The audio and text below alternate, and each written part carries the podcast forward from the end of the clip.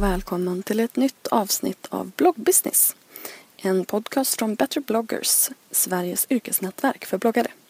Jag heter Linda Hörnfeldt och bloggar till dagligdags på lalinda.se. I dagens avsnitt ska ni få träffa Sandra Lundin eh, som bloggar på atilio.metromode.se. Hon har ganska nyligen flyttat till Metromode efter att ha bloggat på blogg.se ehm, i ja, ett och ett halvt år ungefär tror jag. Och hon är ju ganska ny i det här blogggamet och har eh, på väldigt kort tid hittat sin röst, hittat sin ton och byggt upp en, en stor och trogen eh, läsarskara. Hennes resa är väldigt inspirerande och hon är otroligt kreativ och alldeles för blygsam om jag får säga det själv. Um, hon skapar väldigt bra innehåll och i den här podden så ska ni få lära er allt om hennes strategi, hur hon, hur hon tänker kring innehåll och eh, hur hon hittade sin plats i bloggvärlden. Här kommer min intervju med Sandra.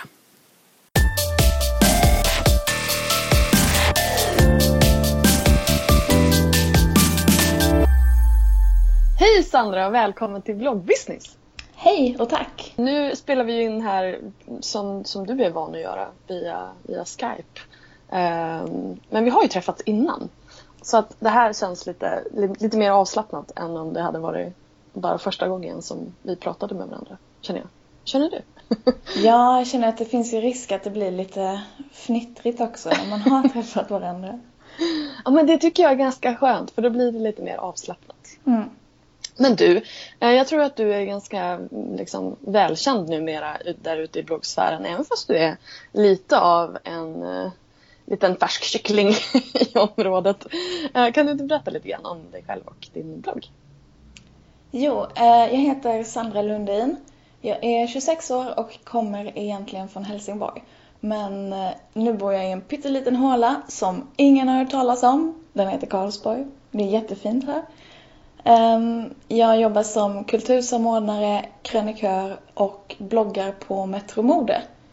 Min blogg där heter Atilio. Alltså du, det här, du flyttade ju dit ganska nyligen och det var en ganska stor grej för att innan det så hade du bloggat på blogg.se. Mm. Mm. Ja. Uh, kan du inte berätta om alltså, när och varför du började blogga?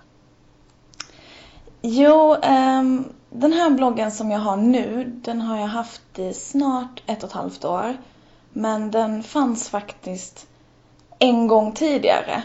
Uh, jag startade bloggen från första början för att jag var sjukskriven och behövde någonting att göra. Det här var 2012. Uh, jag, jag bloggade på ett helt annat sätt då än vad jag gör idag och efter bara några månader så blev jag faktiskt utbränd av att blogga. Mm. Helt sjukt. Mm. Men, ehm, ja just det. Och sen då när jag, när jag blev utbränd så tog jag aldrig riktigt beslutet att sluta utan jag bara körde på tills min kamera en dag gick sönder. Och eh, då hade jag inga pengar till att köpa en ny så då liksom det var nästan som att det var meningen för då, då fick jag ju lägga ner den. Och sen följde två år där jag knappt fanns på internet överhuvudtaget. Inga appar, ingenting för jag, jag liksom var helt slut. Um, sen förra året när jag fyllde 25, då önskade jag mig en ny kamera för då kände jag att nu, nu är det dags igen. Och då drev jag igång bloggen igen. Usch, jag hatar människor som säger jag driver en blogg. Jag vet inte varför, jag tycker att det låter så uh! Och så sa jag det ändå. Um, jo men då startade jag den igen och uh, det kändes som att jag hade lärt mig så himla mycket saker på vägen. Om mig själv och om hur jag ska vara för att må bra. Och istället för att det blev en sån här jobbig grej att jag skulle ha en blogg som, som bara liksom syftade till att människor skulle hitta till mig och jag skulle bli känd. För lite mm. så var, var det från första början att jag ville. Så blev det här ett ställe för mig att, eh, ja, men att utvecklas och att kunna få visa upp alla mina olika tusen intressen som jag har. Och eh, ja, idag så är det liksom en del av mitt jobb, men eh, nästan som min bästa vän liksom. Vad fint. Alltså, jag tycker att det där är det bästa, bästa sättet. För att jag menar, det här som du sa innan att, att man startar en blogg för att man ska bli känd. Alltså det funkar ju inte. Det funkar ju, alltså det är väl klart att man kanske kan göra det och den blir stor och, men då blir det ju som du säger att det kommer man inte klara av rent mentalt tror jag. Utan man måste liksom hitta en plats där man är kompis med bloggen och, att den är en drivkraft och inte någonting som bara tar energi. Nej, precis. Och just nu ser jag på den verkligen som ett komplement till mitt verkliga liv. Alltså att vi är samma fast jag visar lite olika bitar och delar med mig av olika saker på de olika plattformarna.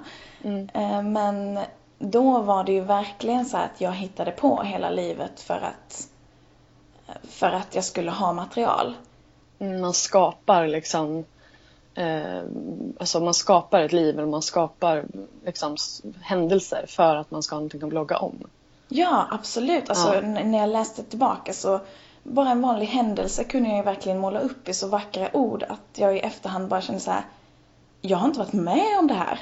Alltså, jag var på den platsen. Det är som att skriva skön, skönlitterärt liksom. Ja, alltså bara, nej, det, det här är inte verkligheten. Det är inte så uh, mitt liv är egentligen. Det här är en förskönad bild till max. Ja, men alltså, jag vet inte om du lyssnade på, mitt, eh, på min eh, intervju med Jonna Jinton. Men det, det, känns lite grann som just det här när hon hade den här eh, breakthrough när hon står på den där stolen och ska fota den här eh, yoghurten mitt i natten bara för att hon ska ha ett inlägg som ska upp på morgonen och hon bara, jag åt den inte ens. Det är liksom det är bara en bild för, för gallerierna. Vad bra att du hittade tillbaka från, från, från den liksom, för att den måste ju bli otroligt påfrestande. Och just det här att, jag menar, jag, det är mycket som snackas, speciellt i USA nu, liksom, om blogger burnout och sådär. Och jag tror verkligen att, att man måste hitta eh, den där platsen så att man liksom, ja, men så att det blir en äkta del av en själv. För att om man ska skapa saker så blir det ju bara en, en påfrestning liksom. Mm, ja men precis. Men alltså du har ju också eh, ett väldigt stort Instagram-konto. Ja, hur, uh, hur tänker du liksom, hur kompletterar de varandra? Eller hur tänker du med, liksom, med strategi, innehåll för de två olika kanalerna? Uh, jag, till skillnad från många andra som bloggar, kör liksom inte de kontona ihop på något sätt. Utan jag startade mitt Instagramkonto uh, innan jag skaff, alltså startade upp bloggen igen. Och där är det verkligen i princip bara naturbilder tagna med min telefon. För att jag bor så vackert och vill verkligen visa upp det för andra. Och eh, telefonen finns alltid tillgänglig. Jag tycker inte att jag har samma trafik på någon av de eh, platserna. Så jag ser det verkligen som två olika, ja men nästan två olika hobbys liksom. Alltså det är två olika sidor av mig. Alltså två saker. Tar du alltså de bilderna med din telefon? Mm. Alltså det är helt sjukt. De är, det är ju fantastiskt bra bilder. Ja, alltså eh, nu, nu har jag ingen telefon exakt just nu. så, så jag vet, Nej. jag la upp en bild på Alltså jag la upp en bild på en av våra katter när de fyllde år för någon vecka sedan och den var ja. tagen med kameran och då var det någon som skrev så här direkt Tar du fortfarande alla bilder med telefonen? Man bara åh. Nej, min telefon är inte i min ägo just nu så då blir det svart. Ja, men eh, i princip alla bilder, ja. Mm. Men det tycker, jag är, det tycker jag är jättehäftigt för att jag har liksom Alltså jag fattar det här att man vill ha jättebra kvalitet och att man eh, tar bilder med systemkameran och lägger upp. Men det tappar lite skärmen då. Och lite utmaningen kan jag tycka. Eh, med just Instagram. För att ja, ah, det känns lite som, jag vet inte, jag kanske har blivit någon slags så här, konservativ Instagram-användare. Nej men jag, jag kan tycka att eh, vissa människor verkligen får till det här med eh, systemkamerabilder på Instagram. Men jag, jag, alltså jag tycker verkligen att vissa människor lyckas där med att lägga upp eh, systemkamerabilder på Instagram. Men när jag gör det så blir kvaliteten superdålig. Så jag ändå, alltså jag tycker att mobil på det forumet blir bäst. Mm. Nu har du hittat din grej, det är ju jättebra. Men du säger att du, du, du har liksom de kanalerna så skilda. Då, alltså, då känner du inte heller att de stöttar varandra på något vis. För att många gånger så använder man ju Instagram kanske för att sprida bloggen och sådär. Men du känner att de är två helt, två helt olika? Ja, alltså jag önskar ju att de var mer sammanlänkande, men jag, sammanlänkade. Men jag tror att om man startar ett Instagramkonto som ett komplement till bloggen så är det lättare att liksom eh, välja vissa delar av, ja, men av ens content liksom och lägga ut där så att det ja, men så, kompletterar varandra. Mm. Men jag fick alla mina följare för att Instagram själva valde att lyfta upp mig på sitt konto och skriva en artikel om mig. Och jag vet därför att de flesta av mina följare där inte är från Sverige och att det de vill se är naturbilder. Mm. Ibland lägger jag upp bilder från vårt hem. Och mina katter går också alltid bra liksom. Katter går ja, alltid det bra, funkar oavsett. alltid. Men om jag lägger upp bilder från mitt hem eller om jag lägger upp en bild där jag försöker skriva så här, nu har jag lagt upp ett blogginlägg, kika gärna. Då, alltså då försvinner det hundratals direkt. Oj då. Ja, de bara hoppar av tåget och bara, nej nej. Vill vi inte vara med. De är lite känsliga. Uh, du har inte funderat på att starta ett till Instagramkonto då, liksom, som, som stöd för, för bloggen? Det skulle jag följa lätt. Ja, vad gulligt. Men nej, jag... eh, det räcker. jag ja, men jag är, så, jag är dålig faktiskt på att eh, promota min blogg i andra kanaler. Jag, jag är fortfarande lite så här eh, burnout skadad och känner Mm. att jag kan inte finnas på alla ställen. Det funkar inte för mig. Nej.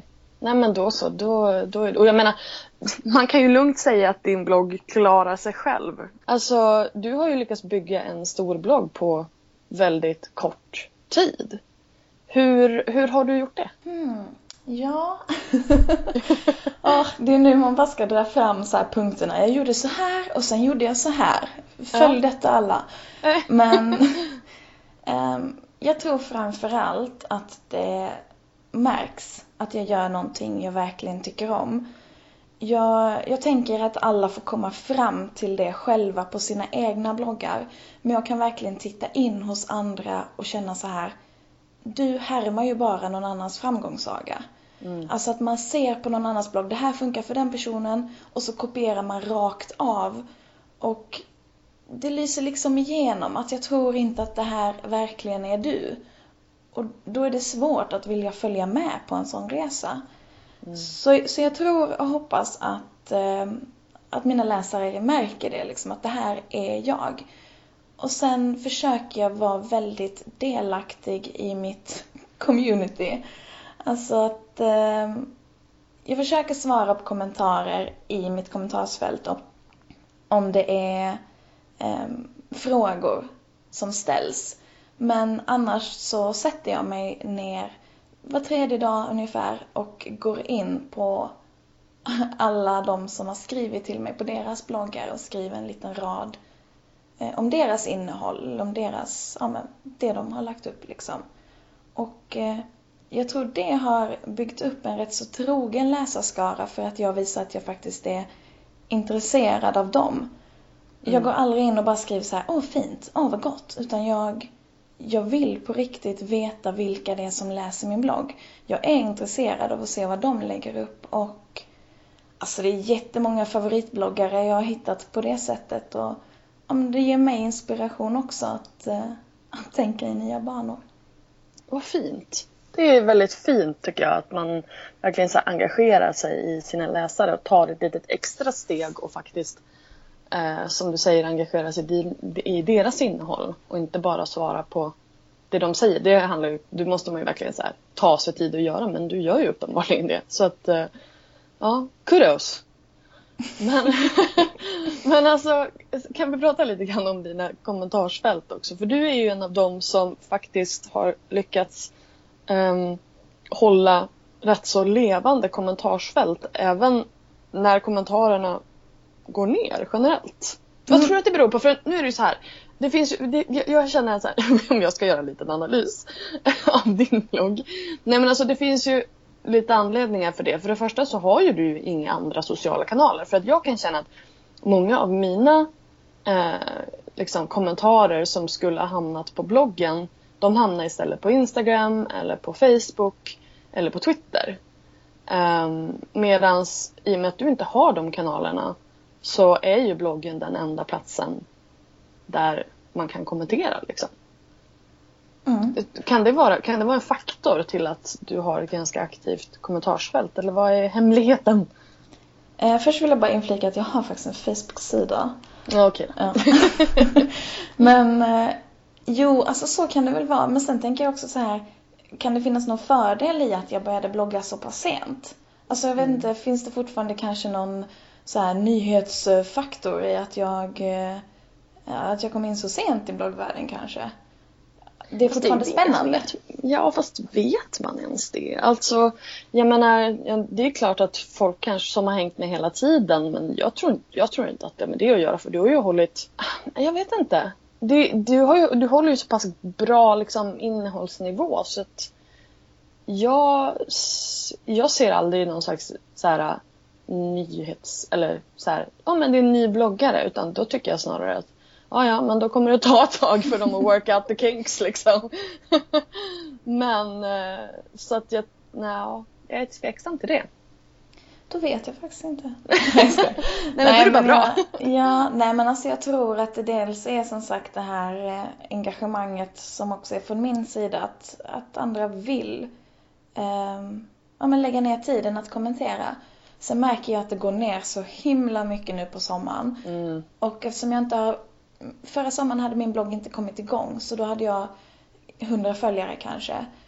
Och eh, då vet jag liksom inte, kommer det komma igång igen till hösten eller kommer det ha trappats ner totalt nu? Men jag tror att man ska tänka att man utformar inlägg som ändå lämnar utrymme till läsaren att faktiskt ha en egen åsikt. Alltså det behöver inte vara att man ska tycka till om ett ämne, men att man ändå kan säga att vilken rolig idé, så här hade jag gjort. Eller vilken rolig idé, det här har jag gjort förra veckan. Alltså att man, att man hela tiden på något plan antingen kan inspireras till att göra det själv eller att känna igen sig i det. Att det här har jag gjort eller det här skulle jag också vilja göra. Mm. Att liksom våga, våga lyfta livet ja, men på något sätt så som det är. Så att de som läser faktiskt kan känna igen sig.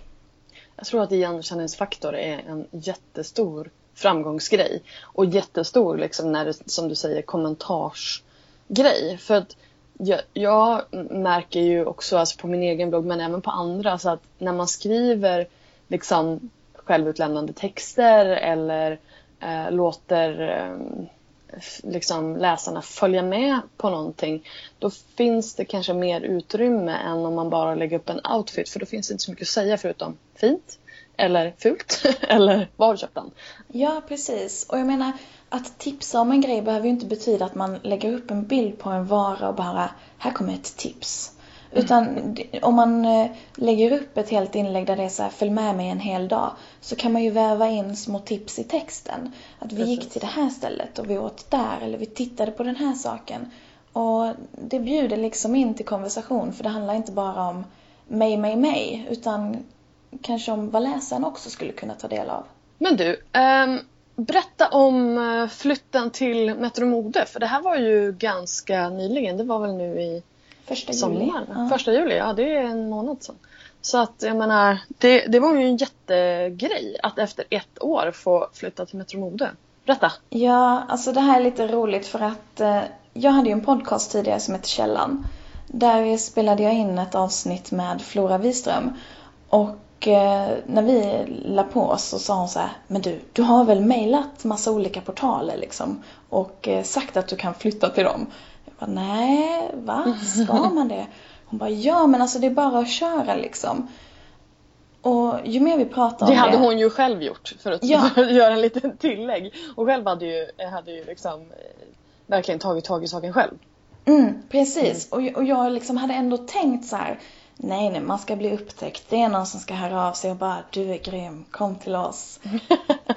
Men ju mer jag tänkte på det så kändes det ju väldigt osannolikt att någon helt plötsligt ska trilla in på ens blogg och bara tänka den här ska vi ha. Mm. Eh, Så jag mejlade till eh, tre, fyra stycken kanske och bara hej, jag tycker verkligen om eh, er plattform, jag skulle kunna se mig själv här. Och sen tog jag med lite av eh, mina egna favoritinlägg och kategorier från min blogg. Mm. Eh, det hörde av sig några tillbaka och eh, det blev rätt så fort färdigt att jag skulle flytta till en annan portal.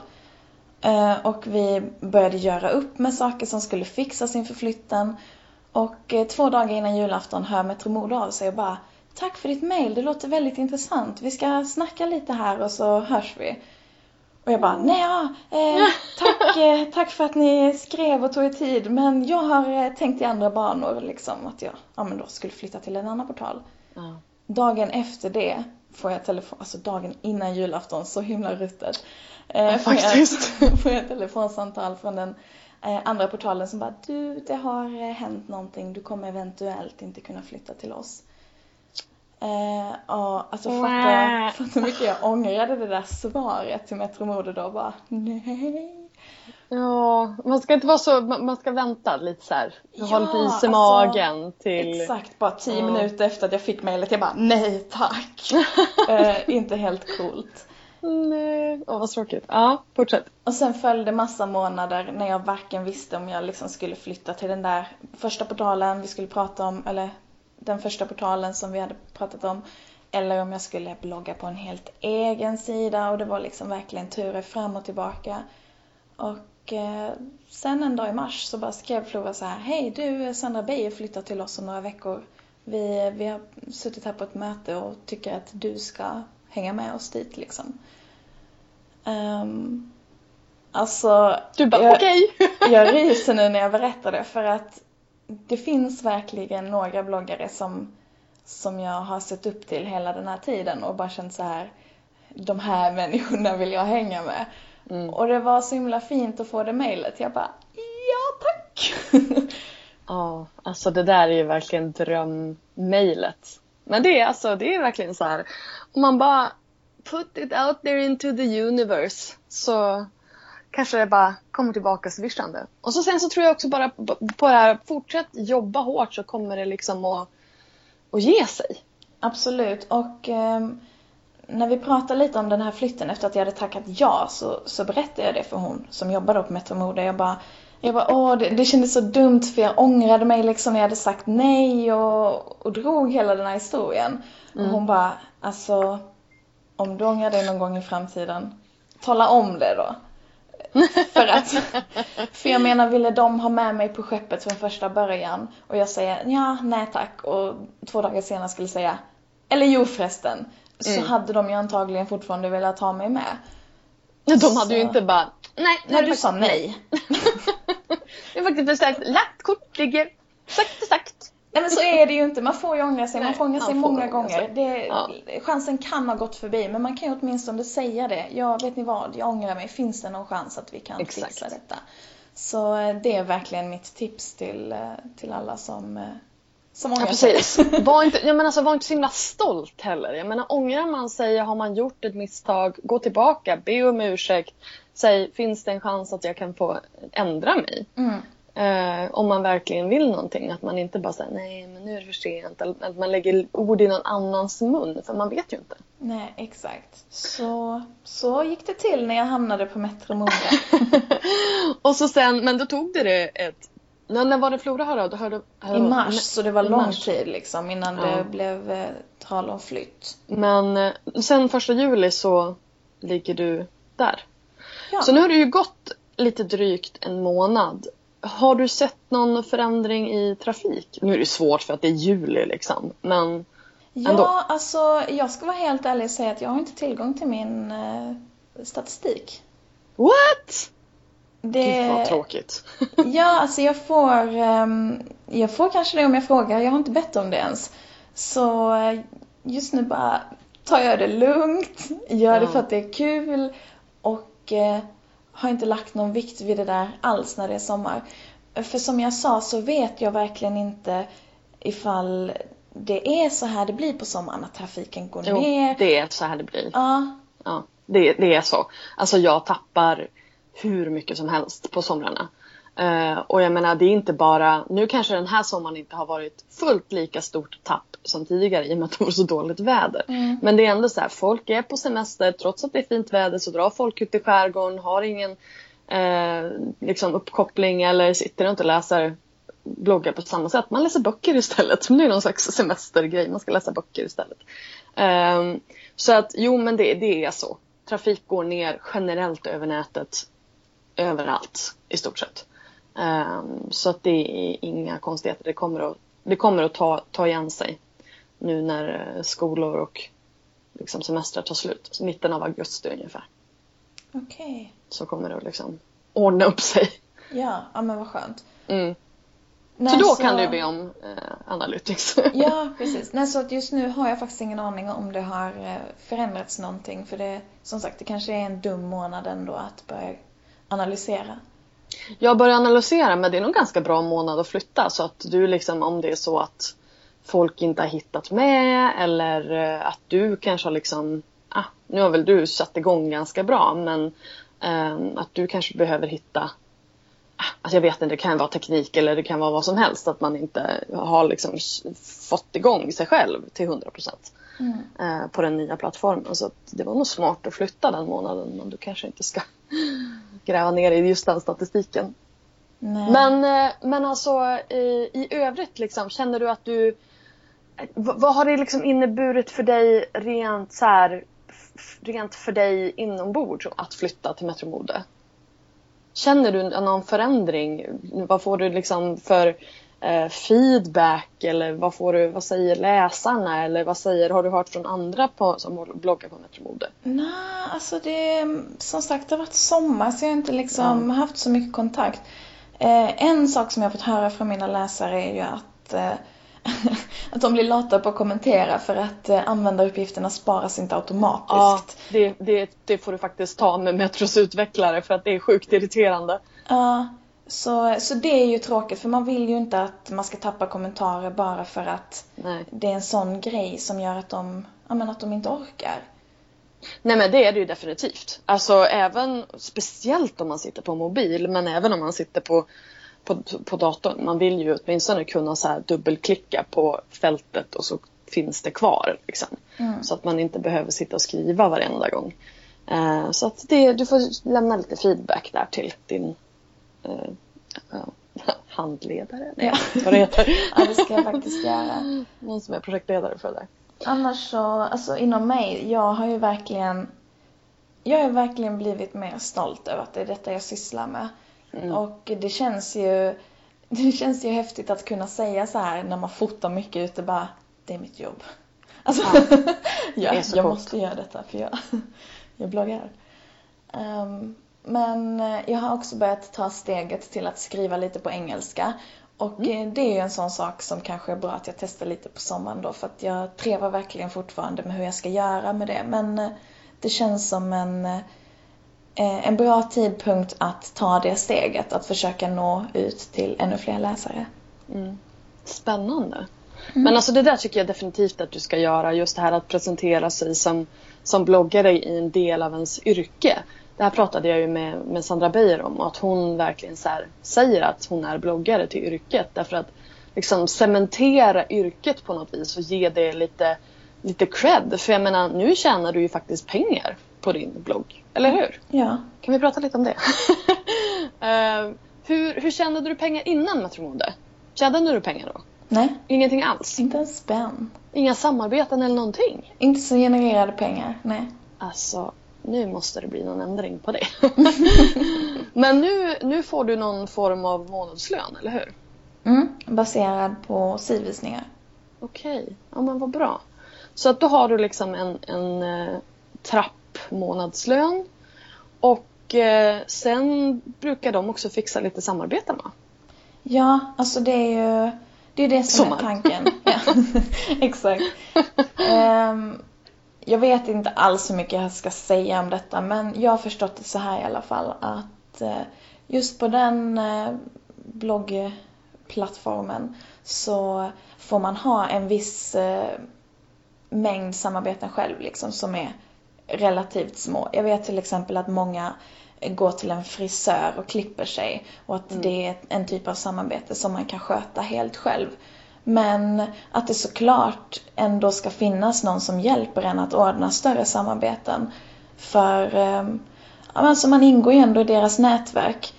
jag fick det här som ett exempel ifall ICA hör av sig och bara nu eh, vill vi göra det här med dig och jag säger ja och så sitter de där uppe på kontoret och förhandlar med en annan stor matkedja så blir ju det kanske en jättekrock. Mm. Det är liksom, man får ju ändå... Så du har liksom ett säljteam där som sitter och fixar samarbeten till dig? Det låter ju ganska smidigt. Ja, alltså det, det är det som verkligen lockar med att ligga på en portal, mm. tycker jag. Att man inte behöver slita sig i håret för att leta alla samarbeten och framförallt för att man inte behöver vara den som sitter och sätter priset. Nej. Utan att det finns någon annan bakom en som ändå kan säga att det här tycker vi skulle passa dig. Det här är din lön för arbetet. Det är det här som väldigt många liksom pratar om just i alltså Betterbloggers-forumet och det är många av de frågorna som jag får just där. Hur ska man ta betalt? Och det är ju jättemånga som känner, alltså jag förstår det här att det är svårt att sätta pris på sig själv. För det första så är det liksom jantelagen som är inne och bara, nej men inte ska väl jag. Eh, för det andra så finns det liksom inga tydliga prismodeller. Jag har ju tagit fram en nu men tidigare så har det ju inte funnits det. Och sen så är det så här att när man ska när det inte finns någonting sen innan som är tydligt så ska man liksom försöka hitta på själv vad man ska tjäna och så sen ska man försöka sälja in det här till eh, en kund och sälja in sig själv och vad man själv producerar. Och det är mycket svårare än om man säljer in någon annan som tycker gör bra grejer. Då skulle man ju säga att hon är grym, hon gör ett skitbra jobb, det är klart ni ska betala. Men ska mm. man sälja in sig själv, då sitter man där och bara Ja, nej men alltså inte ska väl jag. Jag kanske, nej men det där kan jag sälja ihop på en timme. Liksom. Och, så på så sätt så tror jag nog att det kan vara bra att ha någon annan som säljer åt det. Absolut. Jag har ju till och med svarat på frågan eh, Vad tar du betalt? Inte för mycket. nej men Inte för mycket hjärtat. Alltså, ja, nej. Alltså. ja, men alltså, ibland så känner jag så att om man bara kunde titta på sitt eget innehåll och det man gör ur någon annans ögon jag menar, hade du varit... Åh oh gud, hur ska, vi, hur, hur ska jag säga det här nu? Om du hade varit din kompis och du skulle sälja in din kompis liksom, som producerar samma saker som du gör.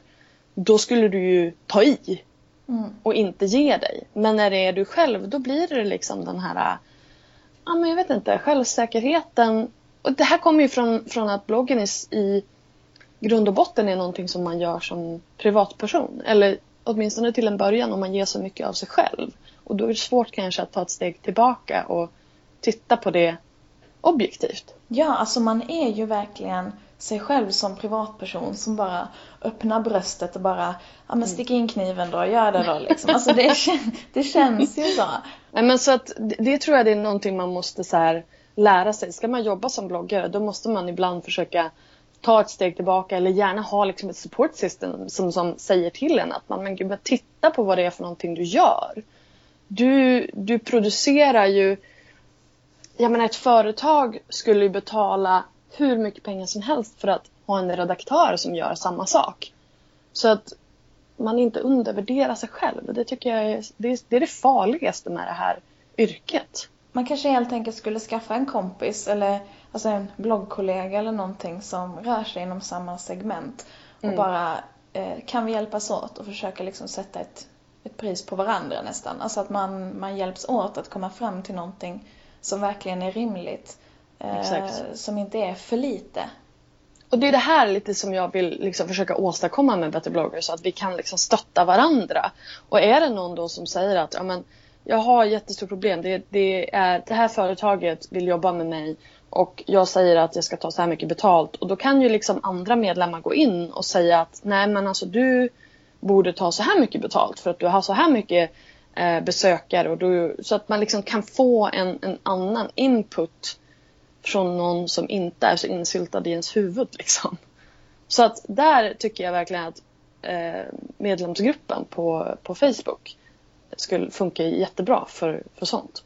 Där har vi ju hjälpt personer på det viset tidigare. Mm, det är verkligen bra att det finns tycker jag för det, det är ju sådana här frågor som man, som, man eller som jag tycker är väldigt svåra att ta upp med människor i min närhet. För Mm. har man inte en egen blogg så, eller liksom jobbar med samma sak så är det väldigt svårt att förstå vad det, vad det faktiskt handlar om.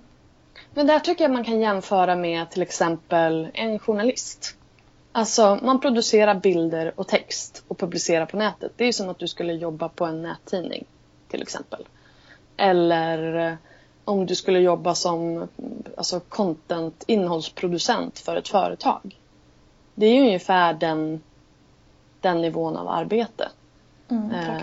Så att det, på det sättet kan man ju förklara för folk nära sig att ja, men jag skriver en personlig tidning på nätet.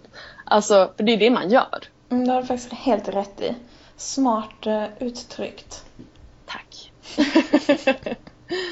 men alltså, hur... Nu har ju inte du någon koll på din trafik riktigt just nu. Men innan du flyttade, när, när det fortfarande var liksom bra.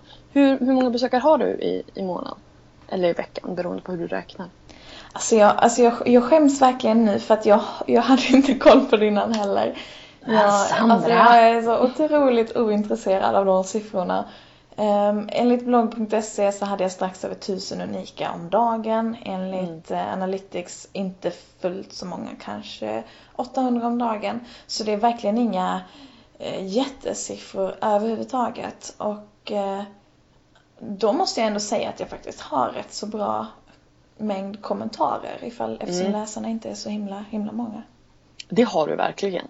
Och nu när du liksom ligger på Metro och kommer att hamna framför fler ögon så kommer ju fler att se hur bra innehåll du har. Så att det kommer ju definitivt att öka, tror jag. Uh, för du har ju, alltså, jag, jag tror att i många fall så är det många som är så här, som fokuserar på när de ska starta en blogg så fokuserar de på ja, men, spridning, att få trafik och få samarbeten. Och jag tror att i många fall så börjar man i fel ände. Eh, man, man måste ju först fokusera på att skapa bra innehåll, hitta en nisch, hitta, hitta sin röst. Ehm, och liksom känna att man är stolt över sitt innehåll och att, en, att man skulle kunna liksom sälja det till en tredje part. Och sen liksom fokusera på att eh, driva dit trafik. Därför att om inte innehållet är liksom solidt så kommer ju inte de här nya besökarna att stanna. Nej, och det tyckte jag var så spännande för att eh, alltså jag fick eh, den största mängden följare som bara strömmade till mitt konto, alltså mitt bloggloving-konto, kom från Sandra Beijer. För i början av hösten förra året så la hon upp ett av mina inlägg på sin blogg och tipsade om det. Jag tror det var så jag hittade dig. Ja, alltså jag är evigt tacksam för att det var helt sinnessjukt. Jag fick så många hundra följare på en dag. Det var, ja, det var fantastiskt. Ja. Men, men då bloggade jag verkligen lite så här hipp som happ och då kände jag en sån, alltså jag kände en riktig ångest när jag fick alla de här nya läsarna och följarna. Att jag bara, gud, jag vet inte om jag kan förvalta det här förtroendet de ändå har gett mig. Alltså att jag visste inte om jag kunde, eller nej, så här, det kändes som att jag hela tiden behövde toppa allting. Som att om de hittade hit med hjälp av detta inlägget så måste ju nästa inlägg vara ännu lite bättre och sen nästa ännu lite bättre. Åh gud vad tröttsamt. Ja, och, och då liksom mitt... Alltså mina bloggloving-följare har ständigt ökat under året. Men alltså de senaste tre, fyra månaderna har det stått helt still. Alltså att det har tickat mellan fem, liksom så här, mellan eh, 903 och 908 följare. Sen går det bara upp och ner Och det däremellan. kommer inte över den där Nej, nej, tusingen. nej. Alltså, gud vad nej. irriterande. Det är liksom bara så här i fyra månader. Men alltså det stressar mig verkligen inte längre för att jag har kommit på en liten så här formel eller vad man ska säga. Alltså jag har kommit Mm. på Jag har kommit på vilket sätt jag ska blogga på för att inte bli stressad. För att hela tiden vara sann mot mitt innehåll och att skapa så bra innehåll med så lite medel som möjligt, alltså så lite effort från min sida. Och då känner jag att då spelar det ingen roll egentligen. Alltså, det kan hålla sig på den nivån. Nu när jag vet liksom hur jag ska blogga för att kunna producera två inlägg om dagen så vet jag också att jag har extra tid att lägga på att sprida mitt material, att lägga på att liksom försöka nå ut. Även om jag då kanske inte har Twitter och ett separat Instagramkonto så finns det ju ändå så Pinterest och grejer som jag kan använda mig av för att försöka sprida det materialet som ändå ligger på en ständigt jämn nivå. Alltså jag behöver inte känna den här stressen att jag hela tiden ska toppa mig själv eller att jag alltid bara ska komma på nästa stora grej. Utan just nu för mig så räcker det verkligen med att, att det är liksom jämnt. Jag vet vad jag har min nivå. Det är jätteskönt. Men eh, du är ju också väldigt duktig på just det här att vara inne på andras bloggar och kommentera. För det är ju faktiskt en väldigt bra trafikström eh, att kommentera på andras bloggar. Förutom liksom sociala medier, om man nu har bra eh, följare där som, som vill hitta bloggen, så är att kommentera på andras bloggar typ det bästa. Om man nu gör en genuin kommentar och inte bara åh, här var det fint, hejdå. Nej gud, alltså man kan ju verkligen klicka in på så många bloggar så ser man samma person som kommenterar överallt och det är Exakt. liksom... Och precis och, samma sak. Ja, dels det. Fast det har liksom blivit en ny trend nu att man nästan låtsas som att man är bästa kompis. Så att man är såhär, åh babe, vad snyggt. Och man bara, eh, hmm. Okej, okay. creepy. Eh, ja, men, så att man liksom ändå gör ett försök till att bli väldigt personlig. Men det lyser ändå som, där lyser det också igenom att personen är inte genuint intresserad. Eh, och jag tror faktiskt inte att man kan fejka eh, sin närvaro på internet så mycket som vissa verkar tro. Nej men eller hur. Det kommer liksom att den här genuiniteten kommer att synas igenom. Exakt. Alltså, det känns ibland som man, man låter som värsta översittaren när man pratar om det på det här sättet men, men jag tror verkligen att det är så. Ja men jag tror det med. Och det handlar inte liksom att, att man är bättre än någon annan men jag tror att ska man, ska man kunna ha en blogg som ska leva länge och bli omtyckt, för det är det det handlar om också. Att man, att att man måste liksom bli omtyckt för att kunna överleva. Alltså folk måste kunna relatera till en och komma in på livet på något vis.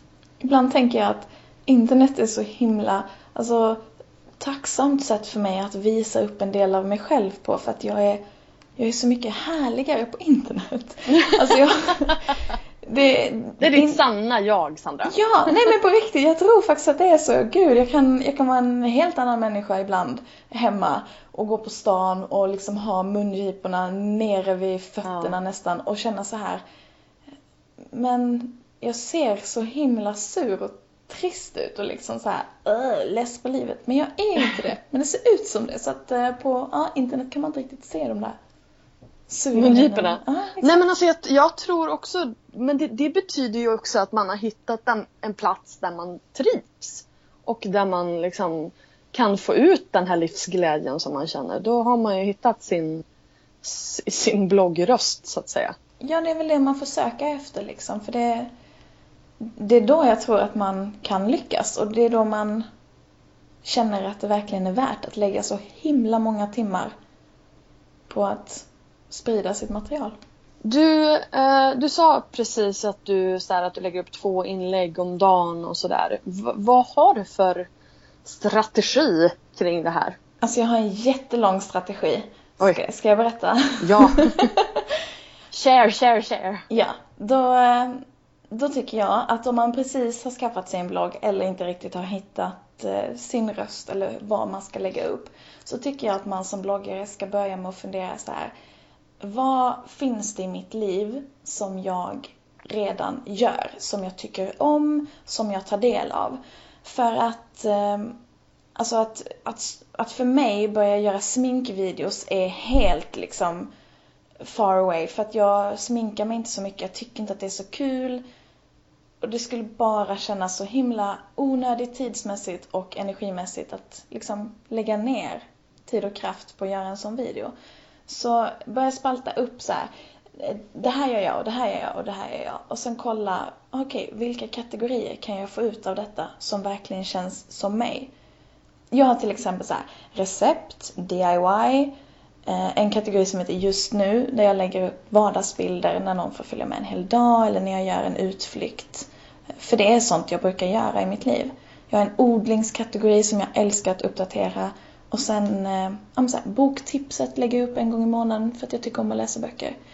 Jag har flera kategorier såklart, men det här är ändå sånt som verkligen återfinns i mitt vardagliga liv. Så det är ingenting jag har hittat på för bloggens skull. Sen i början av varje månad, då sätter jag mig ner och så funderar jag så här. Okej, okay, augusti månad, vad händer då?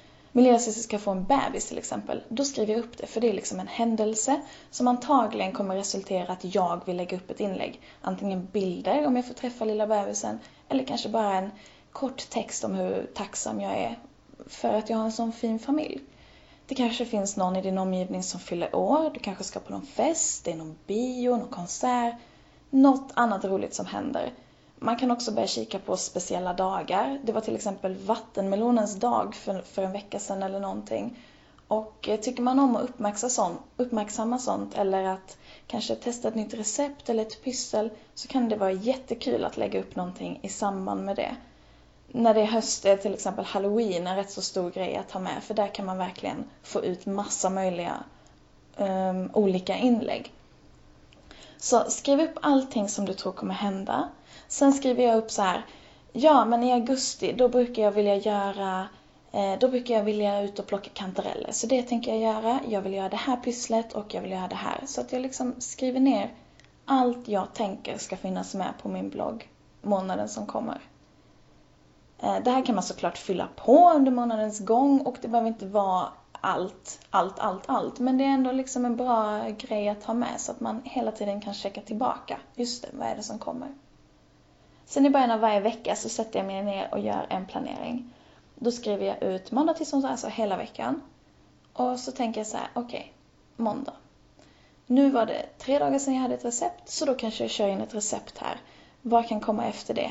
Det har varit fullt med bilder där, då kanske det ska komma en liten text om någonting. Vad är det jag tänker på just nu? Jo, det är detta. Tisdagen, då kanske jag har ett eh, pyssel och så tänker jag så här, nej men vänta nu, vad var det jag skrev på min, på min planering? Och så går jag tillbaka och kollar.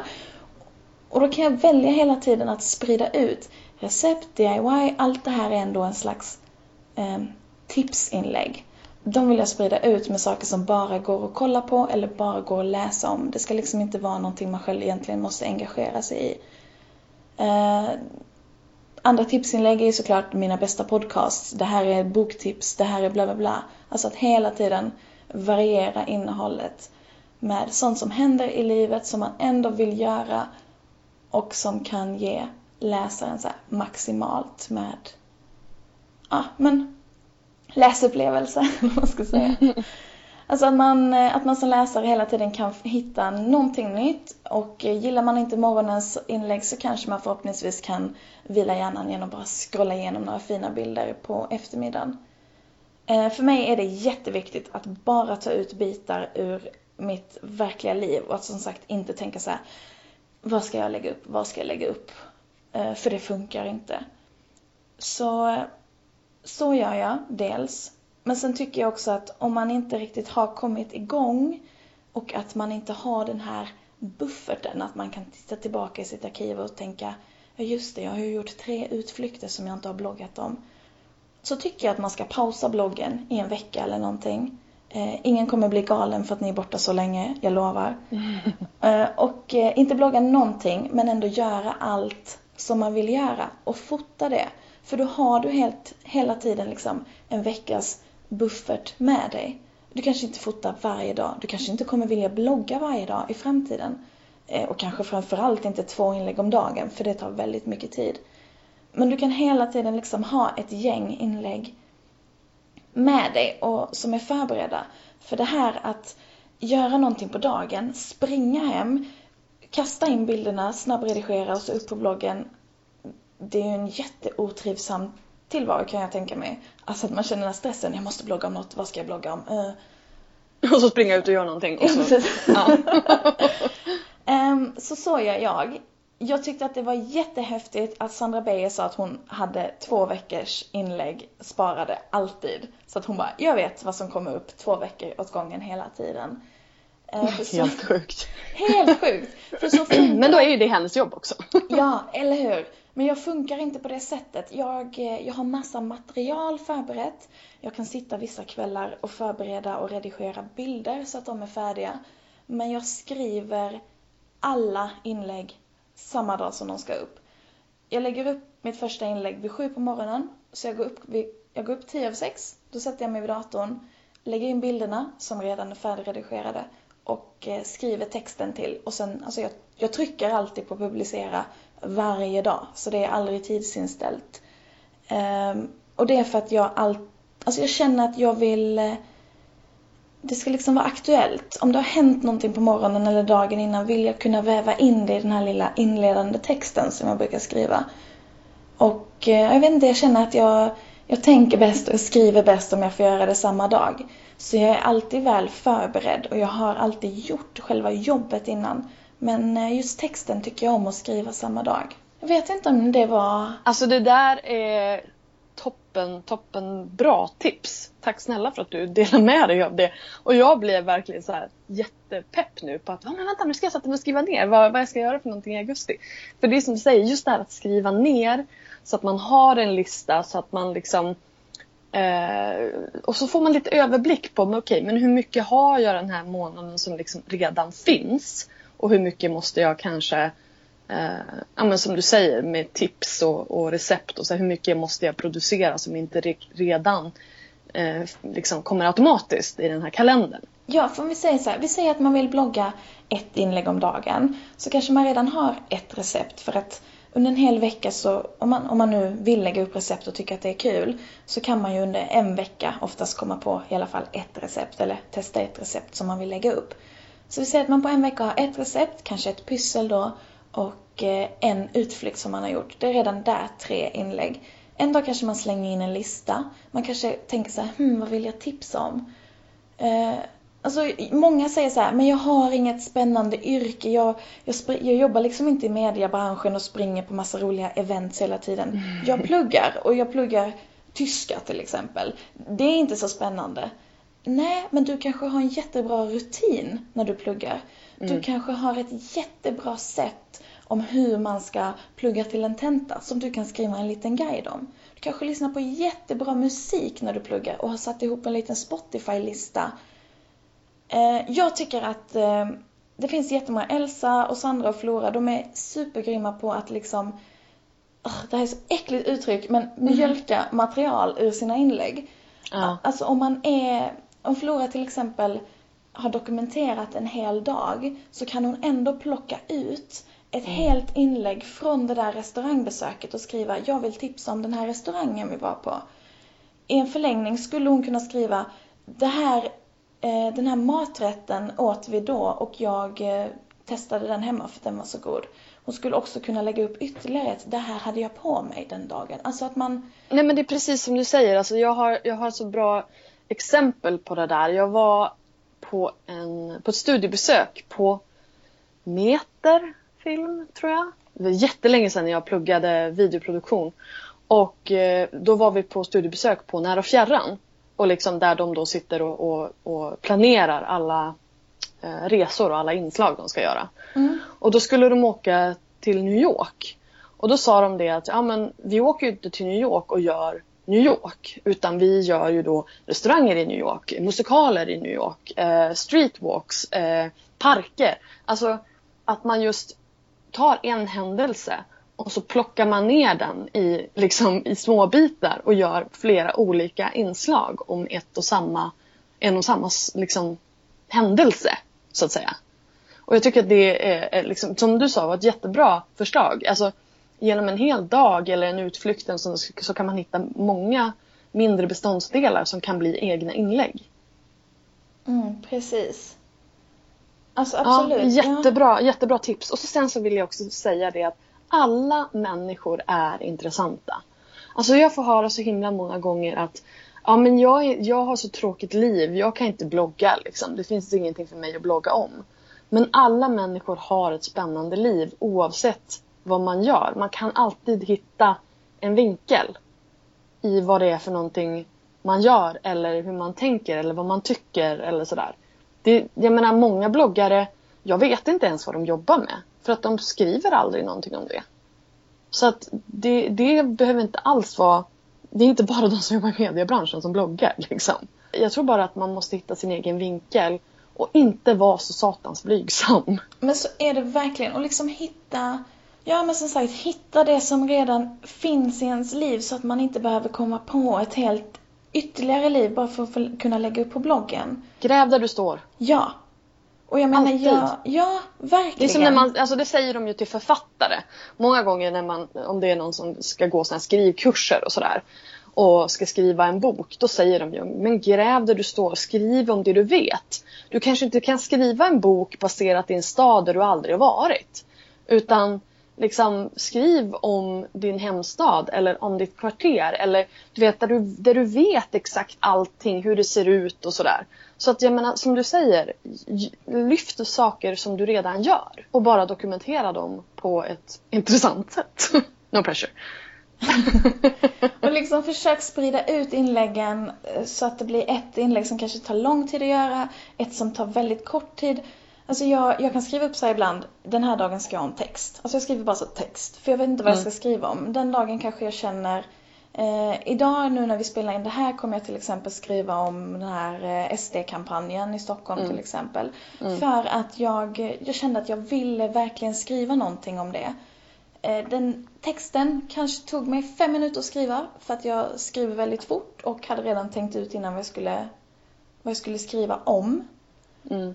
De här frågor och svar-inläggen, de som ja, man tar upp några kommentarer och svarar. Mm. De tar mest tid av alla inlägg jag gör. Alltså att jag ska leta reda på alla frågorna, bilder till alla... Alltså... Ett väldigt, väldigt snabb, snabbjobbat inlägg kan se väldigt eh, vältänkt ut. Så ifall man inte vill lägga ner flera, flera timmar om dagen så tycker jag verkligen att man ska ja, men så här, planera ut sitt innehåll så att man ser att man har tid med livet däremellan också. Exakt. Blogga ska vara roligt och ge energi. Det ska inte ta energi. Då måste man hitta något sätt att göra det på, på ett annat sätt. Liksom. Eh, jag, tror verkligen, jag tror verkligen på det. Och visst, det ska, har, man, har man det som jobb så, så, så är det klart att man måste behandla det som ett jobb. Men det behöver inte betyda att det ska vara jobbigt och tråkigt. Då har man fel jobb. Ja, verkligen. Men du, vad är det roligaste och vad är det svåraste med att blogga som jobb? Det roligaste det är att jag känner att det här är verkligen mitt rätta element. Alltså jag är så bombsäker på att det är det här jag ska göra. Eh, jag, innan har jag tyckt att det har varit lite jobbigt att säga för att det låter ju också så. Jag ska bli känd jag ska bli känd på ingenting. Jag, jag skiter verkligen i om jag Fast blir det är alltså, inte nej. ingenting. Alltså jag vill bara så här, nej men jag vill bara säga det en gång till. Det, du, är, du är alltså du är publicist, du är fotograf, du är redigerare, du är redaktör. Du är alla de här människorna i en och samma. Så att, att blogga är egentligen liksom 20 yrken i en. Nu får du fortsätta. Ja, jag, för, alltså det var ju verkligen inte meningen att, att förminska det Nej, nej, nej, nej, nej. Men, men, jag tack känner bara att du- det är väldigt många som det är väldigt många som är såhär, "Ja, men jag skriver bara en liten blogg om mitt liv. Liksom. Bara, ja, fast det är ett ganska hårt jobb. Det har du helt, helt och hållet rätt i. Alltså jag känner verkligen inte att det här att bli känd är någon, eh, någonting jag strävar efter överhuvudtaget utan jag, jag vill verkligen kunna leva på detta för att jag känner att jag har hittat rätt. Jag har hittat rätt sätt att uttrycka mig. Kombinationen bilder och text funkar mig så himla bra. Jag, jag liksom så här, jag får vara den bästa möjliga människan jag kan vara samtidigt som jag på något sätt förhoppningsvis kan hjälpa, inspirera och motivera de som kikar in på min blogg. Och det är så sjukt härligt att det ens finns den möjligheten. Så det är absolut det bästa. Gud vad härligt. Ja, det är så kul. Jag älskar det. Alltså, ja, verkligen. För att vara en liten Debbie Downer då, vad är det svåraste? Alltså det svåraste det är att acceptera att man måste sitta så många timmar vid datorn, tycker jag. Jag, eh, jag vill vara väldigt effektiv med min tid och jag kan känna så här att jag... Alltså jag är en sån person som gärna gör saker för att det ska kännas bra i mig. Att liksom, jag har ju gjort mycket saker idag. Och när det flyter förbi så här fem timmar vid datorn så kan jag känna att jag har inte gjort någonting med min dag. Fast att det är ju då jag har liksom tjänat mina pengar. Så kunde man blogga utan att behöva sitta ner vid en dator så hade jag älskat det. Nu finns ju Periscope och sådana grejer. Men som sagt, det är just det här bild och text som passar mig bäst. Så att, eh, jag får väl stå mitt kast helt enkelt. och så får du försöka tänka lite så att när du är ute och fotar och, och producerar innehåll till bloggen så bloggar du också. Även om du inte gör, alltså, liksom, det är inte bara vid datorn. Du skulle ju inte kunna blogga om du inte gjorde alla de andra sakerna också. Nej, men det blir ju skitdrygt om jag ska tänka nu bloggar jag, nu jobbar jag. Då tänker jag ju, åh, nu är jag ledig, nu har jag fri tid. Förlåt, jag försökte bara hjälpa till. ja, jag vet. Att du skulle känna att, att när du är ute i skogen och liksom plockar blåbär och fotar det så tjänar du också pengar. Ja, sant. Mycket sant. Du får, vända, du får vända det till det istället, istället för att nu jobbar jag. Ja. det blev lite deppigt kände jag. Du hade ju en väldigt framgångsrik och bra podcast som heter Källan här i, ja främst i våras va? Mm. Eh, berätta, om, berätta om den. Ja, det var en podcast där jag eh, intervjuade spännande människor som jag var intresserad av att få höra mer av. Eh, framförallt inom olika kreativa yrken och vi pratade liksom om deras väg fram till där de var idag, vad de hade lärt sig på vägen och liksom sina bästa tips och eh, alltså jag växte så otroligt mycket av att göra den podcasten för att jag eh, jag har nog aldrig fått så många insikter om livet som när jag fick ta del av alla andras tips liksom och vad de hade gått igenom, vad de hade lärt sig. Vad, men du, du, eh, du valde ju att eh, avsluta den i, innan sommaren va? Mm. Eh, vad, vad, vad hände? Vi är många som saknar den. Ja, oh, gulligt. Eh, det gör jag också i viss mån. För det var ju som sagt väldigt roligt att kunna...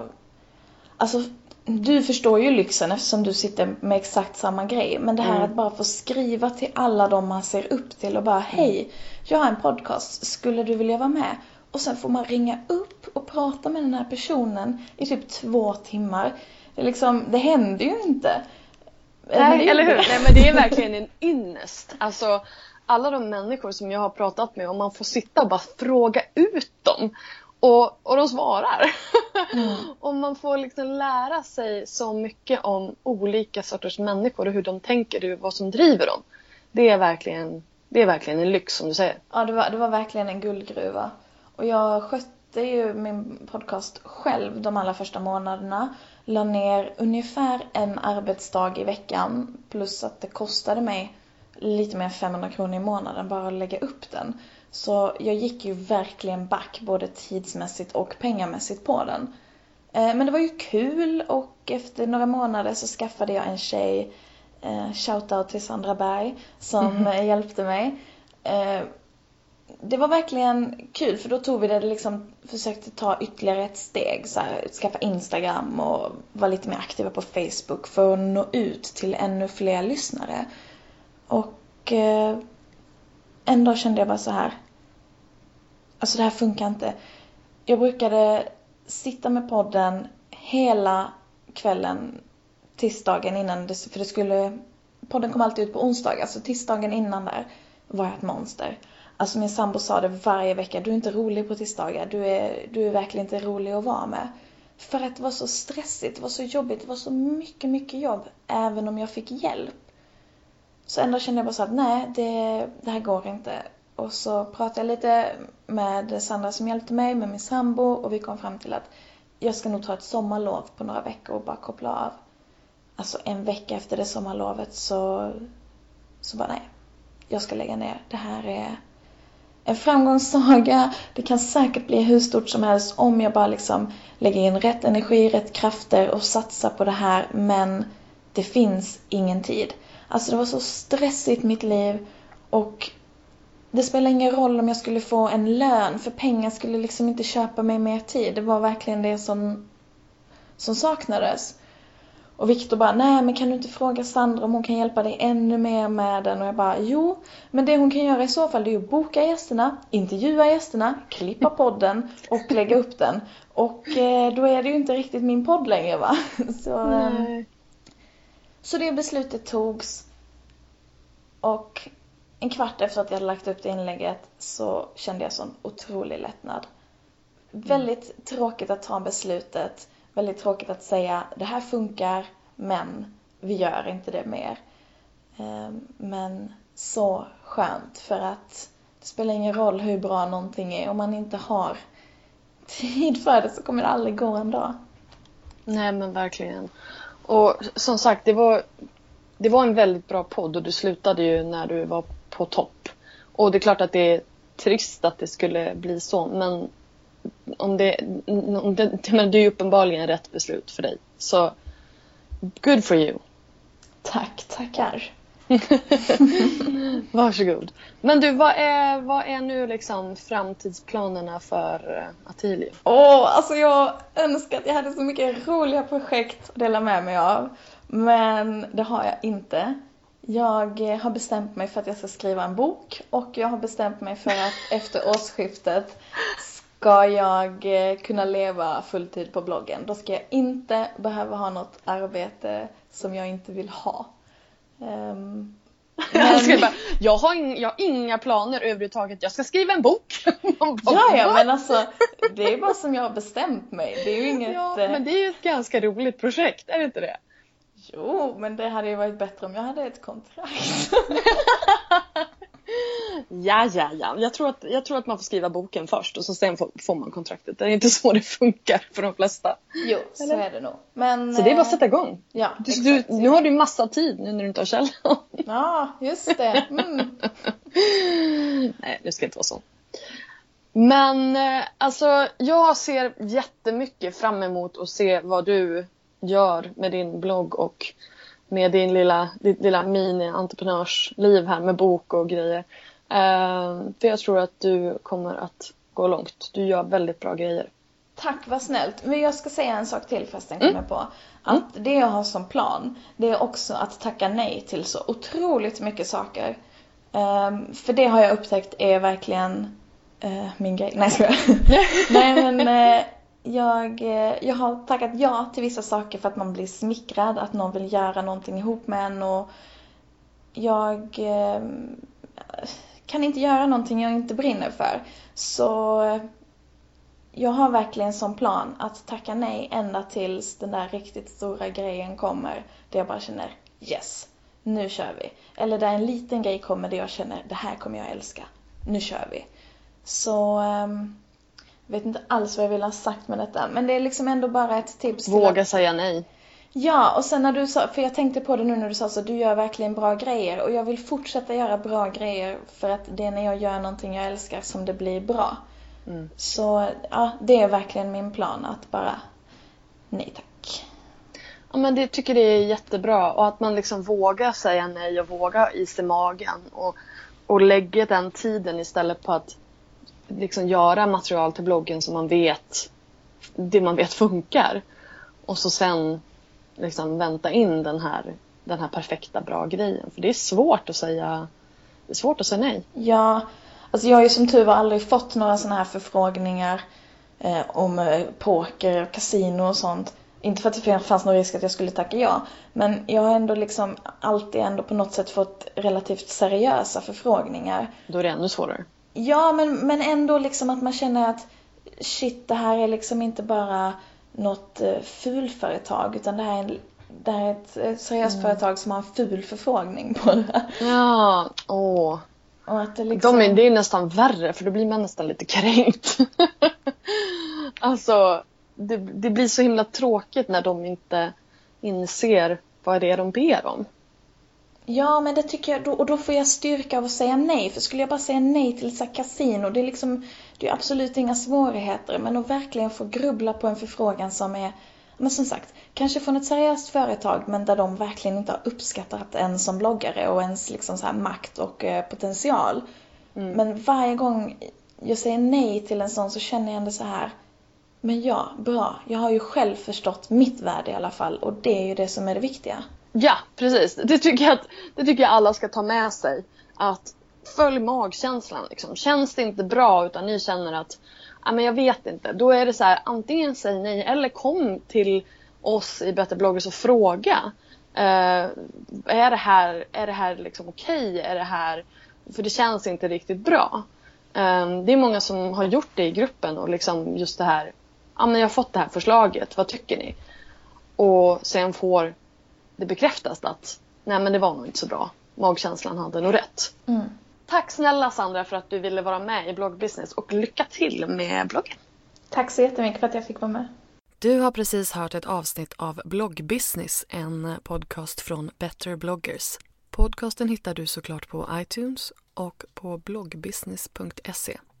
Vi finns även på Facebook, på Twitter och på Instagram, at betterbloggers.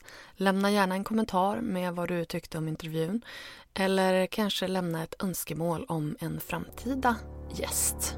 Tack för att du har lyssnat. Ha det bra. Hej då.